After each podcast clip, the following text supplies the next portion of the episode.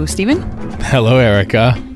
Where are we? We're in the village, the new prisoner podcast for the TV feed on the incomparable. What is the official name of the TV feed? Is that what it is? TV, capital T E E, capital V E E, TV, TV feed, TV podcast. TV podcast. 17 episodes worth of The Prisoner. Basically, this is like lazy Doctor Who, except we're talking about The Prisoner. Mm-hmm. Pretty much. That's how it's gonna That's it. Yep. Yep, we had this idea because um, la- was it last year that I finally introduced you to the prisoner for the very first time? Is that right? It was either last year or the year before. They're starting to run together. There a little bit, and then because I was always curious to see what you would think about the show, knowing that you enjoy like Twin Peaks and other weird television like that, and I thought, okay, well let's let's go and show you the original weird television series, and you were kind of enthralled by it at the time.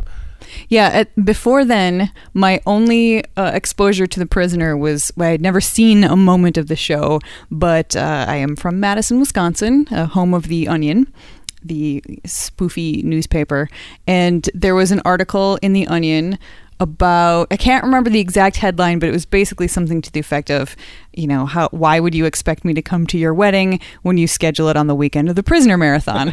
something like that. Right. And if I'm remembering correctly, that was uh, one of the articles written by the fictitious Larry Groznik, um, who also wrote, quote unquote, wrote articles in The Onion like um, dressing your dog up as Boba Fett is not a weekend pastime or an overnight job or something like that.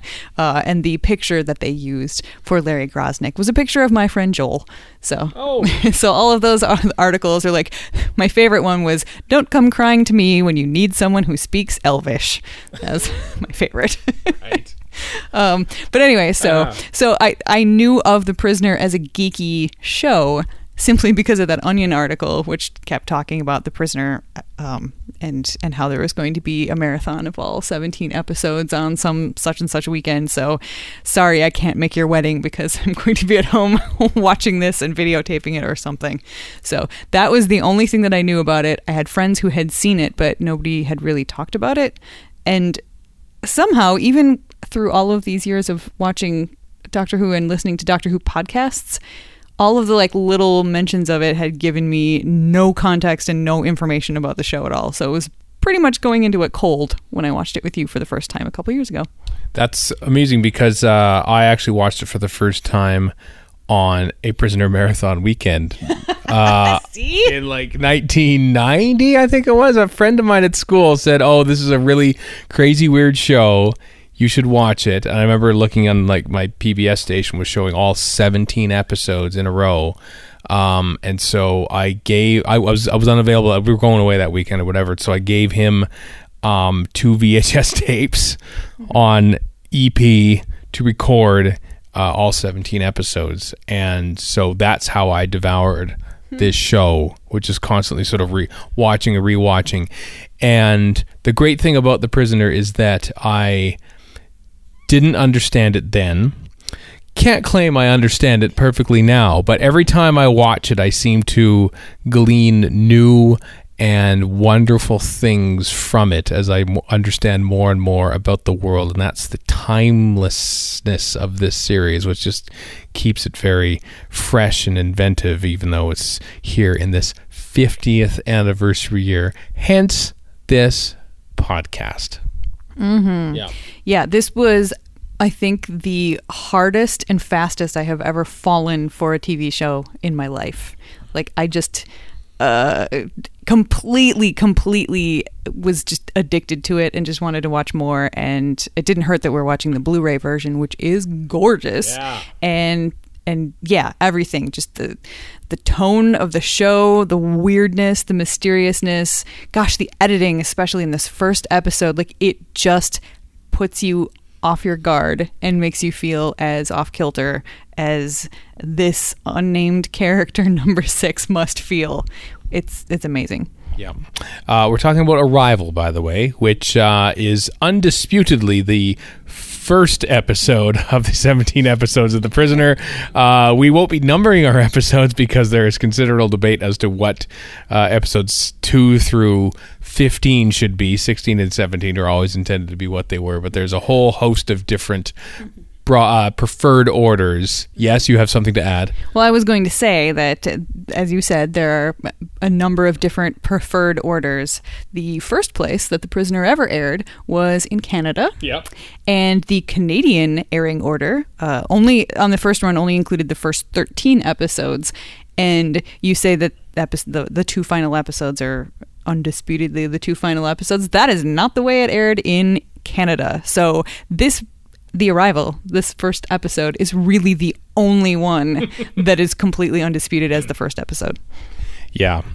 Uh, the original Canadian order is very, very messed up. It's in fact the the episode that we will be watching for the second episode yeah. is the final episode on the Canadian airing order. It is weird. Yeah, which is why we won't be uh, we won't be going by that order. We'll be actually dropping these episodes hopefully uh, on the 50th anniversary of the original UK airing. Mm-hmm. Um, the and will you be using the UK airing order?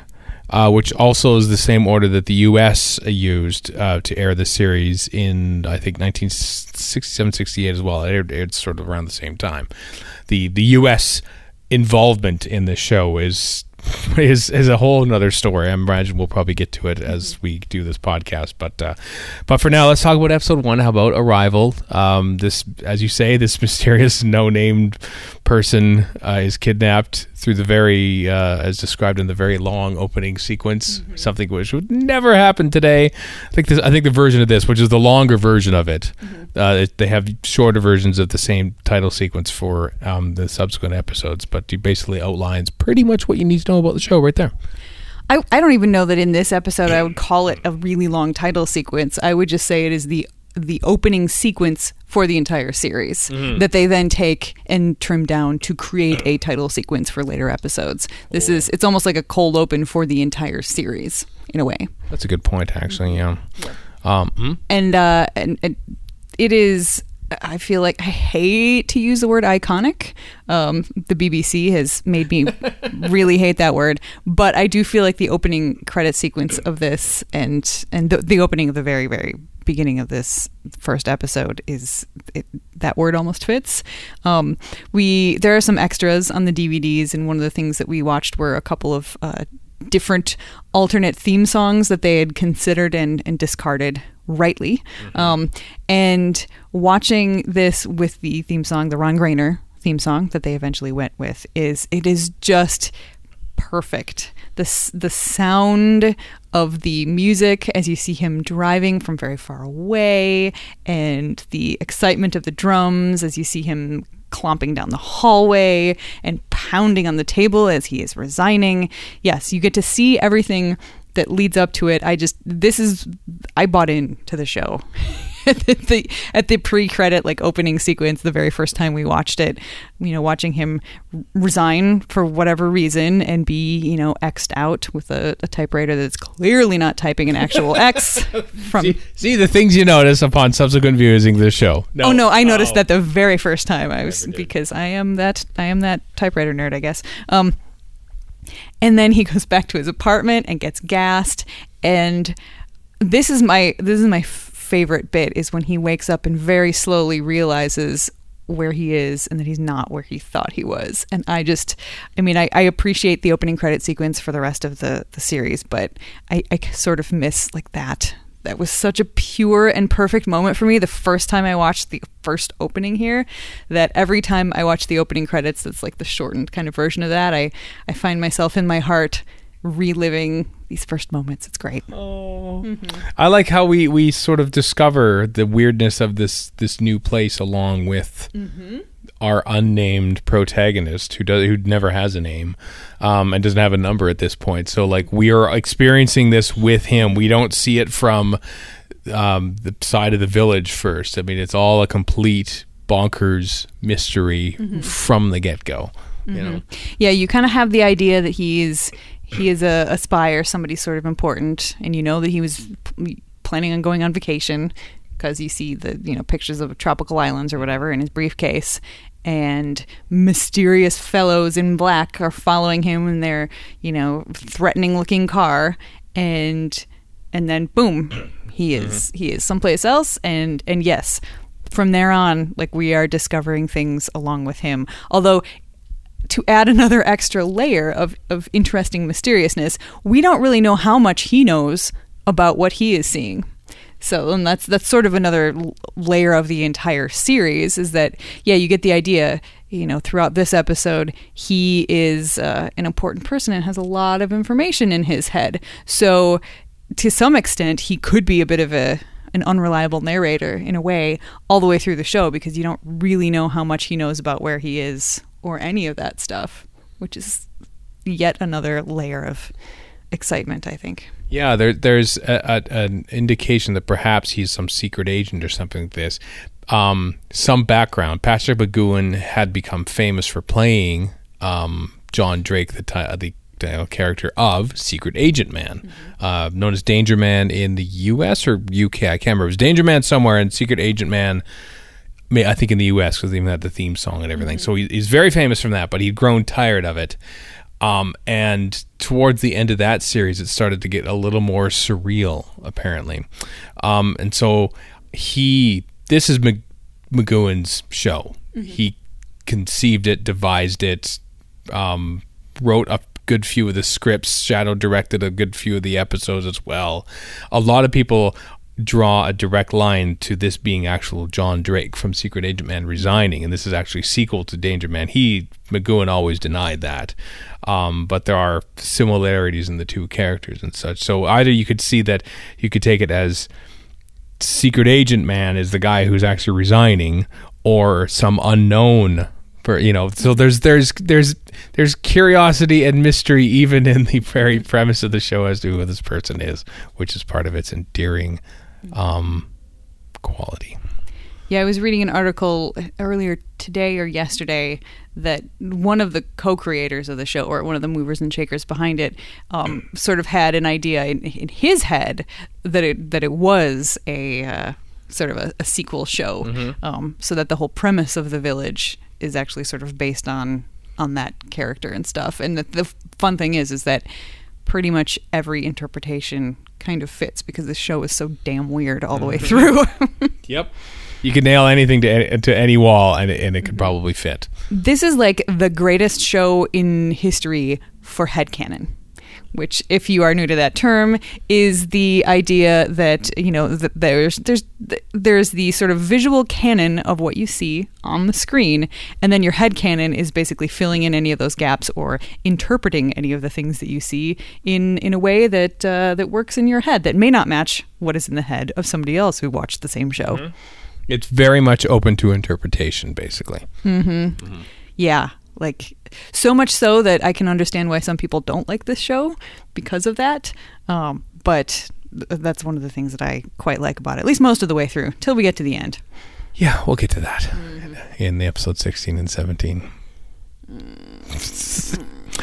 So arrival though, uh, number six arrives in the village, finds it very weird. There's a taxi cab. It finally takes him up to uh, this the Green Dome to sort of meet number 2 mm-hmm. I find this episode is kind of like a greatest hits of what you'll see in the you know there's a couple of uh, sort of low level escape attempts there's a mm-hmm. bunch of mm-hmm. weirdness rover comes along and gets a guy you know like basically all the things that you probably will expect to happen over the next few episodes all happen mm-hmm. in this one episode rover being the giant weather balloon bouncy ball looking thing which is just creepy as can be um, and it's it's one of those examples in television history of visuals, weird visuals being paired with really eerie and disturbing sound sound effects. That is that is one of the things that makes this show so spectacular. Is mm-hmm. is Rover's oddness, um, both visually and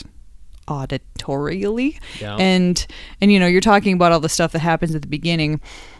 There's there are little touches of oddness all over the place that aren't part of the story that we're seeing happen. Like the fact that his door opens mm-hmm. for him you know, whenever he is leaving. It doesn't for anybody else, I notice. It um but every time he's getting ready to to come or go, like the door just just opens up for him. And then a thing that I noticed this time, at least I think it is what I was noticing that I didn't notice the first time was so the there's a guy that comes in to replace his his radio speaker, uh, which he has no control over. Um, and then when he is scampering out of the house, leaving that guy behind, still picking up the pieces of the broken speaker, he almost literally runs into another fellow who has some some new plants. But it's the same actor, right? Yeah, same guy. It's the same guy, basically. aha i i had never noticed that before so i mean that's not necessarily totally odd could be could be identical twins or something but i mean this Uh, as we keep hinting at the show just gets weirder and weirder so you know looking at this coming around from the end again i'm like oh is this like a clone or just something like that messed up i don't know but it is it's another touch of of instant weirdness right there It's a touch of weirdness, but I've always felt that this had a message to it. It's very allegorical and very it's it's it's fighting for something. And what I like about the, you know, as in like it's it's it feels like it's an angry piece. It's like it's angry at society and it's sort of speaking out at at society. And what I love about it, what I've only come to realize this time around, is that unlike other um you know such shows that are sort of like you know fighting against tyranny or something is that you can so- kind of see is it you know right leaning or left leaning honestly after all the times i've seen the prisoner i'm not sure where it falls on the political spectrum. You could watch this as, as a person who leans to the right or a person who leans to the left and can sort of get the same things out of it. There's nothing overtly liberal or conservative about this show. Well, yeah, when he's being taken in and questioned, um, well, he, he does the what was the acuity test? No, that wasn't the word, but where he basically puts a a, a a cylindrical object into a square hole, and then it becomes a cylind like a cylindrical hole. Uh, that's his his only test, aptitude test. That's what it was. aptitude there we go Uh, yeah, and then he, you know, the quiz, and the guy's uh, number five is saying, you know, all of all of these things, your your hobbies, your family, medical history, all that stuff, any politics, and that's when he, that's when number six smashes the giant whatever those things are. They're like Tinker Toys, like it, it's sort of meant to represent sort of the the machinery of society is what he's doing there. Christopher Benjamin's character sort of spinning the little wheels here, you know, and he ball, you know, this is sort of like bureaucracy manifest in a tinker toy kind of thing. And so yeah, he smashes it at politics. That's the one thing that drives him over the edge for some reason. yeah, that's uh, not not subtle. No, it's not subtle, but um, you know, you expect th- this, you know, kind of a leftist reactionary. But I know that Patrick McGoohan was a devout Roman Catholic. Leftist reactionary is a huge oxymoron. reactionary is right right wing. Oh, sorry. Uh, what are leftists then? Radicals. radicals. We'll hear those terms uh, used later on in the series too. Um, I, I know that he was a devout Roman Catholic. He, if you looked very closely, there's so many little quick little things on buttons and signs and everything. Like for instance, uh, in the in the hospital, the little um, machine that the doctor's using. The buttons have like these weird symbols on them. They're not actually English or anything like that. I don't know what they were, but the uh, when he's going to the little um, help center to sort of call a taxi at the very beginning, you'll notice, and you'll notice throughout the entire series if you look closely, the number seven is nowhere to be seen in this entire series because I think it's like the number of Christ or something like that, isn't it, or something like that, Uh, seven deadly sins. Maybe that's why. or, or something. It's, it's something to do with yeah that, but he it's removed for I think possibly for those reasons. Who knows? That's weird. Speaking of the map, it's got like you know a bunch of numbers and places, and like the one that's at the the top of the list is Fun Palace. like I want to go to the Fun Palace. That sounds great.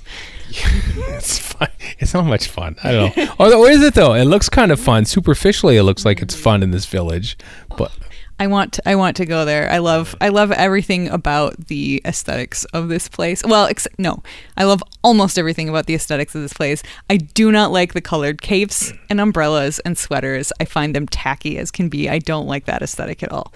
so like when I look at it, I prefer the funeral scene where everybody has black umbrellas, or shortly after that, you see a nice shot of somebody with a black and white umbrella, which I feel is very classy.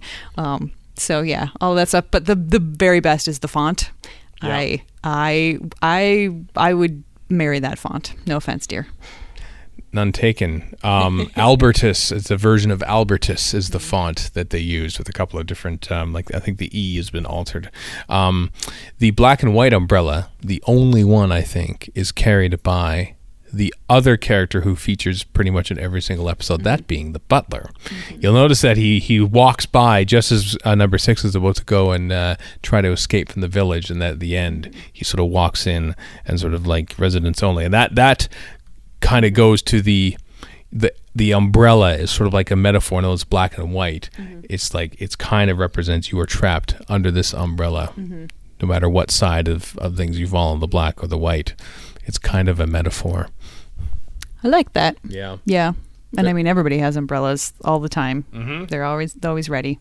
Yeah, but his is the only black and white one. Hmm. Yeah, I I like his character. We, we didn't see him do very much here, but um, it's Flew a helicopter.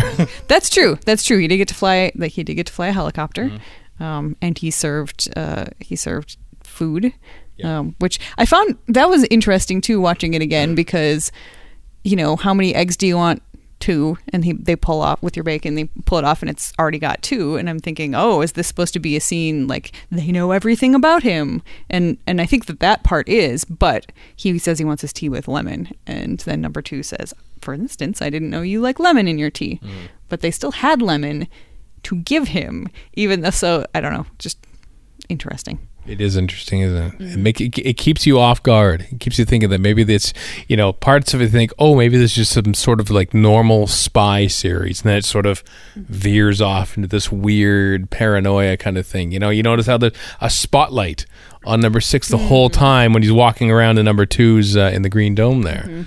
Yep, it's a, a following spotlight, and then mm-hmm. you get the weird room, like the surveillance room, where they have a couple of guys like like a giant seesaw, basically, which is just, you know, I understand the surveillance idea. that makes perfect sense, but they make it so heightened and so like James Bond lair in a volcano sort of like it's just over the top sort of sort of things. And then the sequence where he is sort of trying to run away and you see all the statues and and stone things I think is is really effective because in part because of the editing the quick smash cuts to him. And but then you have a couple of the statues or that one statue that has like glowing mm-hmm. blinking lights on its eyes and physically turns. I'm like subtle real subtle. But it's in its unsubtlety is additionally creepy, especially along with all those other um, other busts and stuff that are genuinely creepy. I found myself thinking, "Don't blink." It's it's uh, it's basically telling you, yeah, we're spying on you. We don't need to hide it. This is the power we have over you that we can just openly spy on you. Uh, it's it's not you know it's not subtle at all. You are our prisoner. Um, there's no chance of escape, and it, it's a, that there's that constant kind of like, you know, you look at the village and there's sea, there's trees, there's no walls anywhere. There's mountains, of course, as you can tell on the map and stuff. But you know, you you get the impression that you could probably just sort of walk out of there, and that's the impression that number six has that he can sort of fly out in a helicopter or sort of drive out in the beach or something like that. Can't. Yeah. And I, I do find it interesting too that we have two, well, actually three, three different characters that are all um, sort of related to number six or trying to win his trust in some way. The, the first and sort of the most blatantly obvious that fails is the uh, his personal maid who comes in and does the, the crying act, and and that that doesn't work at all, which is not a surprise because it was it was pretty flimsy. Um, but then you have have the two, which are a kind of a total reversal of of expectations in both cases. He runs into somebody he knows, as number two's uh, suggests he might, and it's his his old buddy Cobb, who is has been there for weeks or months. He doesn't know and he he hasn't told them anything. He thinks he's actually not sure. And then Cobb apparently throws himself out a window and dies. Um, number six either believes it or pretends to believe it, one of the two. Um, but he does see the the, the funeral later, uh, and then you get this woman who's number nine, I think, I think it might have been, yeah. who is very sad and. The whole time I was watching, because I didn't remember very well, uh, and certainly the whole time, the first time I watched it, I was like, Psh, she's in on it too. She's just another person following in the footsteps of the maid, and and she didn't really care for Cobb. This is just all an act to try to get under the skin of Number Six, um, and and yeah. But then, especially that's like extra played into when she goes into to visit Number Two, and he's like, "And your next assignment is," and you you see Number Six's face, and you think, "Yep, she's been in on it all along." But no, at the end, you find out she really hasn't. She is just as surprised as anybody when the helicopter, you know, comes back and you get the the old admiral. Was it admiral, not a general? Admiral Yeah, Admiral, yep. Mm-hmm. saying, uh, you know, you should learn to play chess. We're all pawns. Close up on her face. What? Oh no! And then at the very end, you find out that Cobb is the one that was in on it all along. He didn't die, and apparently now he's serving quote unquote new masters Yeah. Which I mean, there's a lot of uncertainty as to whose whose side is number two on, whose side is the village on, whose village is this. But it it is interesting that Cobb, who we assume was previously at least on the same side as number six, now has new masters. That could that could just mean he's got a new. Uh, you know, works for a different section. Could mean he completely changed sides, so it doesn't really tell you anything, but it it it gives you a little thrill. And he says Auf Wiedersehen as he leaves. Instead, of, he's the only one that doesn't say "be seeing you." Yeah. That's the great thing is that everyone's English. You know, if if if it was someone who would run the village, if it was like, oh, yeah, hello, number six, you know, like in some foreign accent, so to speak. But he did say that the last thing he remembered was he was, he was in his hotel in in, Berlin, Yeah. Uh, or in Germany. So, and then so I, yeah, why does he say that? I don't know. Is he going back to Germany? Is it because he came from Germany? Has it nothing to do with that? Is he going to work for the Germans? Who are the Germans? We don't know. Or is he just saying goodbye in German just to be different? Yeah, because he's leaving the village, so he doesn't have to say "be seeing you" anymore. Maybe he won't be seeing him. I don't know. Head canon. Yep. Although I don't know what "auf Wiedersehen" actually means. Uh, Auf Wiedersehen, goodbye. Da da. That's that song, right? yeah, but It um, means goodbye. well- say goodbye. It, it's the thing that Germans say to you know take their leave of someone. Does it actually mean good and bye, or does it mean something like you know until later? You know, like in, in eh, when you sneeze in the United States, people say "bless you," which Yeah. is like a semi-religious sort of thing. In Spain, when you sneeze, people say "salud," which actually means health. Gesundheit means good health. So it's not the same words, even though it has the same meaning. I'm, I'm talking like etymological sort of. Yeah, I'm just curious. I'm maybe I'm digging too deep, but this is the prisoner. If any show invites digging deep, it is this one. Yes, sometimes you can overanalyze some things, and sometimes you can underanalyze some things. That's the beauty of the prisoner. we even get different number twos. Like I said about greatest hits, uh, there's you know there's a new number two for every episode. This one has multiple number twos. Just sort of sort of hammer that in. That yes, there are going to be different number twos as well, which I found kind of intriguing. We don't actually find out what happens to the old one. He just there's a new number two, and that's all you need to know. Well, the last thing that we see the first number two saying is, you know, something to the effect of, no, no, no, I understand completely. You know, we must be sure about these things. So uh, we could be referring to the medical tests that are going on with number six behind him on the screen, or it could be referring to him being replaced as number two, and that's what he's being told. No, no, no, no, no I understand you replacing me. This is an important, this is an important thing, so I get it. We, again, we don't know. The great un- i love that so much is left unexplained uh, and is left to the interpretation of the viewer and this is why the show has has endured for 50 years now you know I would like to include a segment on every episode of this podcast, Okay. if you're okay with that. is this the segment right now Yep, I'm doing it right now. Okay. And it's going to be Cosplay Watch. oh okay i'm intrigued already Uh, I be- just because having watched this before, um, I, I think in every episode I, I would like to call out the one outfit possibly multiple outfits that I would most like to cosplay from that from that episode. Uh, and you can play along too if you want.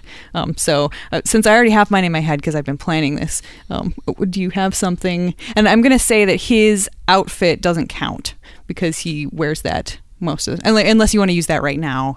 Um, but then then that would be because he he he wears this the basic outfit he's in at the end of the episode quite a bit, not all the way through, but a lot in the series. So Yeah, this is pretty much his main outfit. that's sort of a given for cosplay qu- purposes. Yeah, it's kind of like Doctor Who in a way. You know, they can't wear the same outfit for everyone. Uh, I do like the f- I like I do like the little um the cane or staff that number two has and the scarf.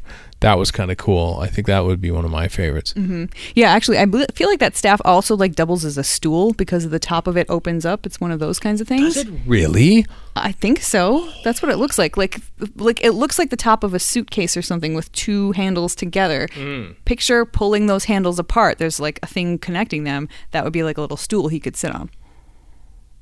So functional and stylish is what you're saying. 100%. And it's a great scarf too. So I feel like I feel like that would be uh, an excellent choice for your cosplay. Yeah, I'd be number two. Uh, which one is yours then?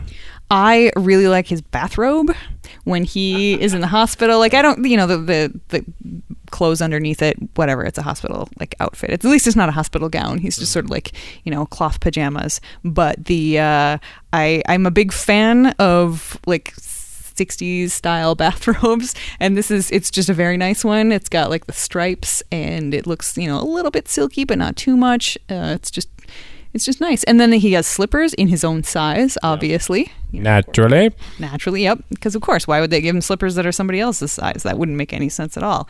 Uh, I feel like that would be a very comfortable cosplay, and it's layered. So if it's too hot, you could take off the bathrobe and just carry it around. This, these are important things to think of at conventions.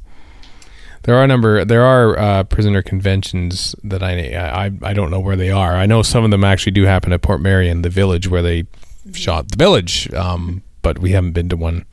Um, I think we do have to make a pilgrimage to Portmeirion at some point. Oh yeah, without a doubt. Like that's that is definitely a life goal for me. After actually, probably after watching just one episode the very first time, it was instantly a life goal, and now it's you know just it has only grown in my in my goalishness. I don't know what I'm saying. That's okay. uh, a couple other things. Are we are, are we getting close to wrapping up? Is that this important? Okay. Um, a, a couple things that I noticed is that uh, for this time around, for the first time, I noticed that the personal maid and the admirable, admirable, the admiral, Maybe he's an admirable admiral. maybe he is. It sounds like a uh, Gilbert and Sullivan song. Um, both were number sixty-six. Oh, were they? I noticed that he was. I did not notice that was her number. She had number sixty-six as well. Oh, so was he number 66 the first time that they ran into him? I didn't notice that. Hmm. Interesting. I'm sure somebody can tell us. See, this is again. Are we over analyzing? like, is this just we didn't have another badge, so we just used that badge? Is this a simple t- TV production uh, shortcut, or does it mean something else? Yeah, to take to speak about this in Doctor Who terms, it's like, what about Rory's badge in the eleventh hour? Right. Did that mean something, or was it just a production screw up? Well, as it turns out, it was just a production screw up.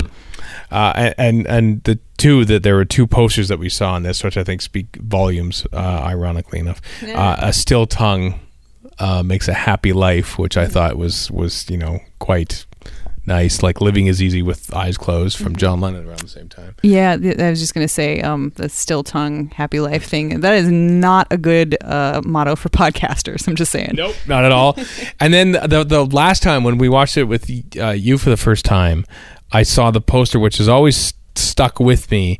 Um, but it, it's I think it now has greater meaning, and it, it was the uh, uh, questions are a burden to others, answers a prison for oneself, which I always thought was so cool, and I won't lead on why now, but but it plays. I think that poster plays a big part in the rest of the series. Ooh, I look forward to uh, picking that apart more as we as we continue through this whacked out journey in a semi arbitrary order. Yep. We're not telling you which episode we're watching next because it could not be. It could be a different one from what you're. It could be The Chimes of Big Ben. It could be Dance of the Dead. It could be Free for All. I'm not too sure which of the many different um, viewing orders you choose to watch the series in, but um, whatever that is, we'll talk to you more about The Prisoner on this 50th anniversary year. Here, here. Oh.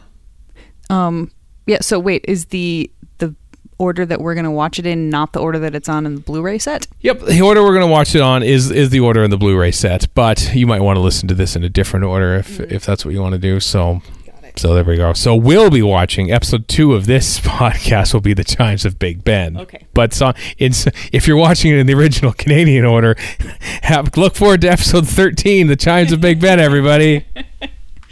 Uh, yeah. I not knowing episode titles. Uh, and finding that list and sending it to you today, just like you, your bafflement was, it came through the internet even. Mm-hmm. Very weird thing. Mm-hmm. Man, TV airing schedules back now. Anyway, that's a whole other podcast right there. I just I find that it's it's it's kind of perfect for this for this show that eh, because of its oddness you can watch it in so many different orders and there are arguments for for most of those like for most of those airings. Like you know you can you you can look at one order and be like well this is better because of this this and this. Yep. and then you can flip it around. I mean you could honestly you know if you leave Arrival at the beginning you could practically take just you know dice and just be like we completely randomize it.